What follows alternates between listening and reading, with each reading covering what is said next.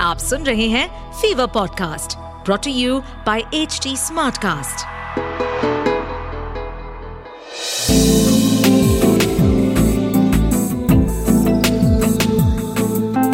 एक अधूरी कहानी एक अधूरी कहानी कहानी वाला देव के साथ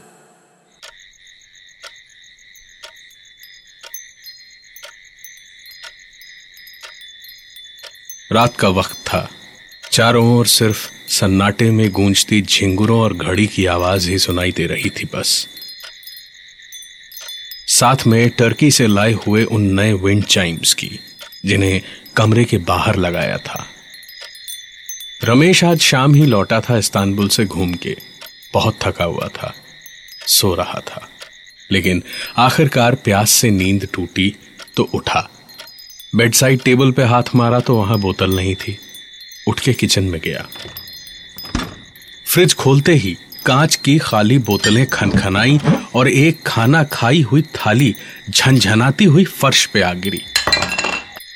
और उसकी आवाज़ बंद होते होते रमेश की नींद पूरी तरह टूट चुकी थी। और वो खिसिया के जाग गया था।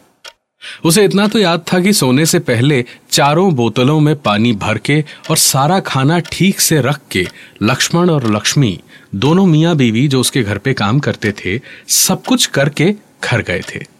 तो फिर अब ये खाना किसने खाया? क्या उसी ने नींद में प्लेट यहाँ रखी थी? या फिर कोई चोर वगैरह घुस आया था? रमेश कोई छोटा मोटा आम आदमी तो था नहीं। पिछले साल 1985 में इंडिया की सारी बिज़नेस मैगजीन्स के कवर पर उसी की फ़ोटो थी। पिताजी की मौत के बाद दो ही सालों में उनके नए बिज़नेस को नई ऊंचाइयों पे पहुँचा दिया था रमेश ने। उसने फ्रिज को बंद नहीं किया, वैसे ही खुला रहने दिया और ध्यान से पूरे कमरे में चारों ओर देखते हुए किसी भी हल्की से हल्की आवाज़ को सुनने की कोशिश करने लगा, क्योंकि चोर कहीं भी हो सकता था। रमेश किचन से निकल के पहले अपने कमरे में गया। वहाँ से उसने बेसबॉल बैट उठाया और फिर पूरे घर में धीरे धीरे दबे कदमों से देखने लगा कि कहाँ छुपा हो सकता है चोर। सन्नाटा इतना गहरा था कि विंड चाइम्स की खन खन झिंगुरों की किर किर और घड़ी की टिक टिक के साथ धड़कनों की धक धक भी साफ़ सुनाई दे रही थी। लेकिन कोई और दिखाई नहीं दे रहा था। रमेश ने पूरा मकान छान मारा, लेकिन कहीं किसी चोर का नामो निशान नहीं दिखा। सारे खिड़की दरवाजे भी अंदर से बंद थे। तो रमेश को लगा शायद नींद में उसी ने प्लेट वहाँ रख दी होगी या फिर जो भी हुआ होगा, कल सवेरे देखा जाएगा। रमेश ने सारी बत्तियाँ बंद की और फिर अपने कमरे में आया। कमरे की बाकी सारी बत्तियाँ तो बुझा दी, लेकिन एक कोने में रखा लंबा सा लैंप ऑन रखा उसने। और फिर पलंग पे लेट गया कि अगर चोर कहीं छुपा होगा, कोई और आवाज़ हुई तो रमेश को उठ के दौड़ने में आसानी होगी। रमेश लेटे लेटे याद करने की कोशिश कर ही रहा था कि उसने खाना कब खाया, प्लेट कब रखी, कहाँ रखी और लक्ष्मण और लक्ष्मी दोनों सचमुच सारा काम खत्म करके गए थे या उसे बहुत तेज नींद आ रही थी या फिर उसका वहम था? ये सब सोच ही रहा था कि बहुत तेज ठंड लगने लगी। ये एयर कंडीशनर इतना ठंडा क्यों कर रहा था? रमेश ने नज़र उठा के देखा एयर कंडीशनर बंद था, पंखा भी। दिल्ली में जुलाई के महीने में इतनी ठंड लगना नामुमकिन था। उसने खिड़की की ओर देखा, खिड़की भी बंद थी। इतनी कड़कड़ाती ठंड क्यों लग रही थी यार? रमेश ने जल्दी जल्दी कंबल निकाला और ओढ़ लिया। कंबल ओढ़ के भी बुरी तरह से ठंड से काँप रहा था वो।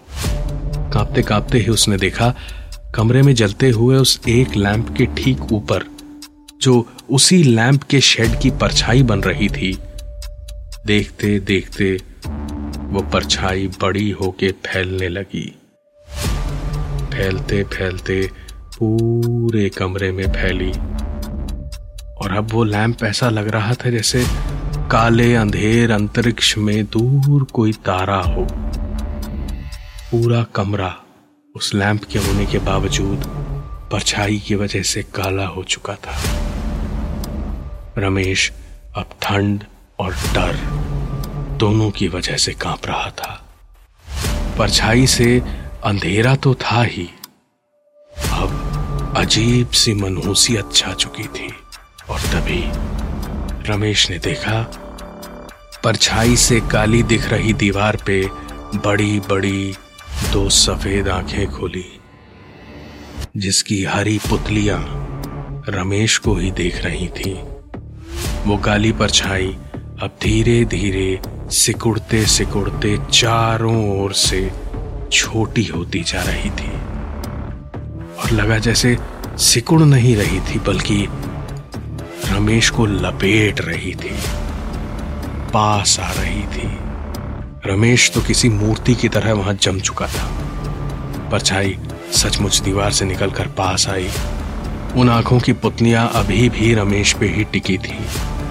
उनके नीचे के होठ खुले और आर पार दीवार पे पड़ती लैंप की रोशनी दिखाई दी।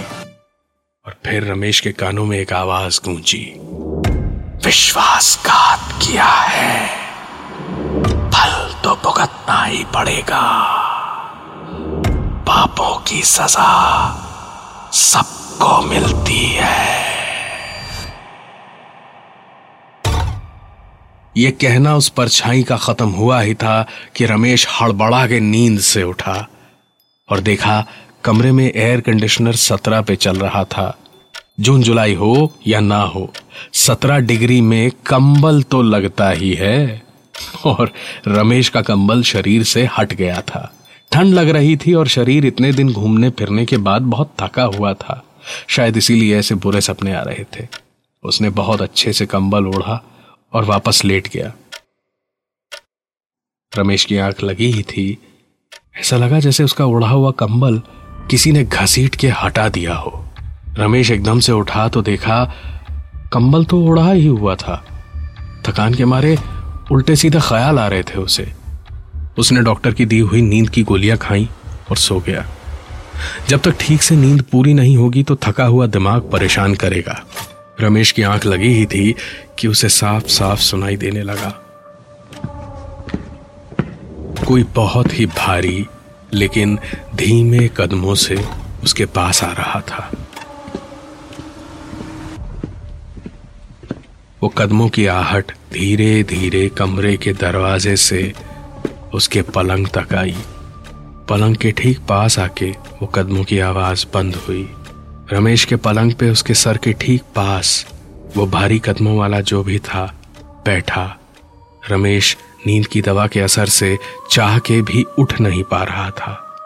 और इधर पता नहीं कौन था जो पास आके पलंग पे बैठा था। रमेश को साफ़ साफ़ सुनाई दिया। कि वो जो भी था, झुका और आहिस्ते से रमेश के कानों में उसने बोला, तुम्हारे पिताजी तो तुम ही को सब देने वाले थे ना? तो फिर इतनी क्या जल्दी थी तुम्हें?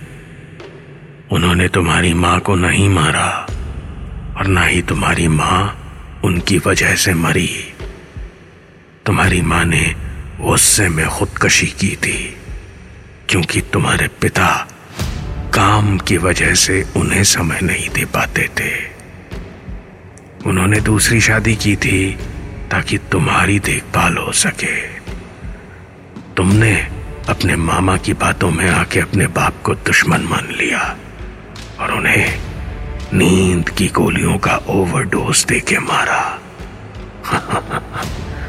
सब कुछ हड़प लिया तुमने।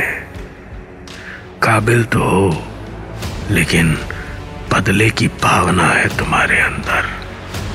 द्वेष है मन में। और सबसे बड़ी बात, विश्वासघात किया है तुमने। मैं हूँ असालिया। विंड चाइम्स मेरे लिए बुलावे का काम करती हैं। और मेरा काम है इंसाफ करना, सजा दिलवाना। इसीलिए तुमने नींद की एक गोली नहीं, पूरी शीशी खा ली है। और अब तुम पहुंचोगे नरक में। मैंने अपने सबसे भयानक जिन वुआल को तुम्हारे लिए रखा है। वुआल वही नरक में तुम्हारा इंतज़ार कर रहा है।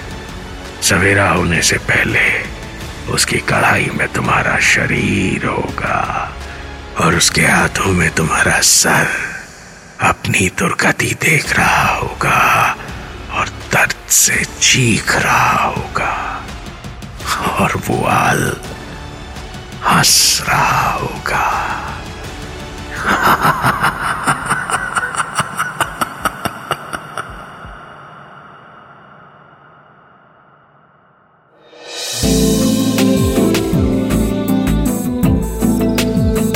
सुन रहे थे। एक अधूरी कहानी। कहानी वाला देव के साथ प्रेजेंटेड बाय फीवर नेटवर्क इस पॉडकास्ट पर अपडेटेड रहने के लिए हमें फॉलो करें एट एच डी हम सारे मेजर सोशल मीडिया प्लेटफॉर्म्स पर मौजूद हैं।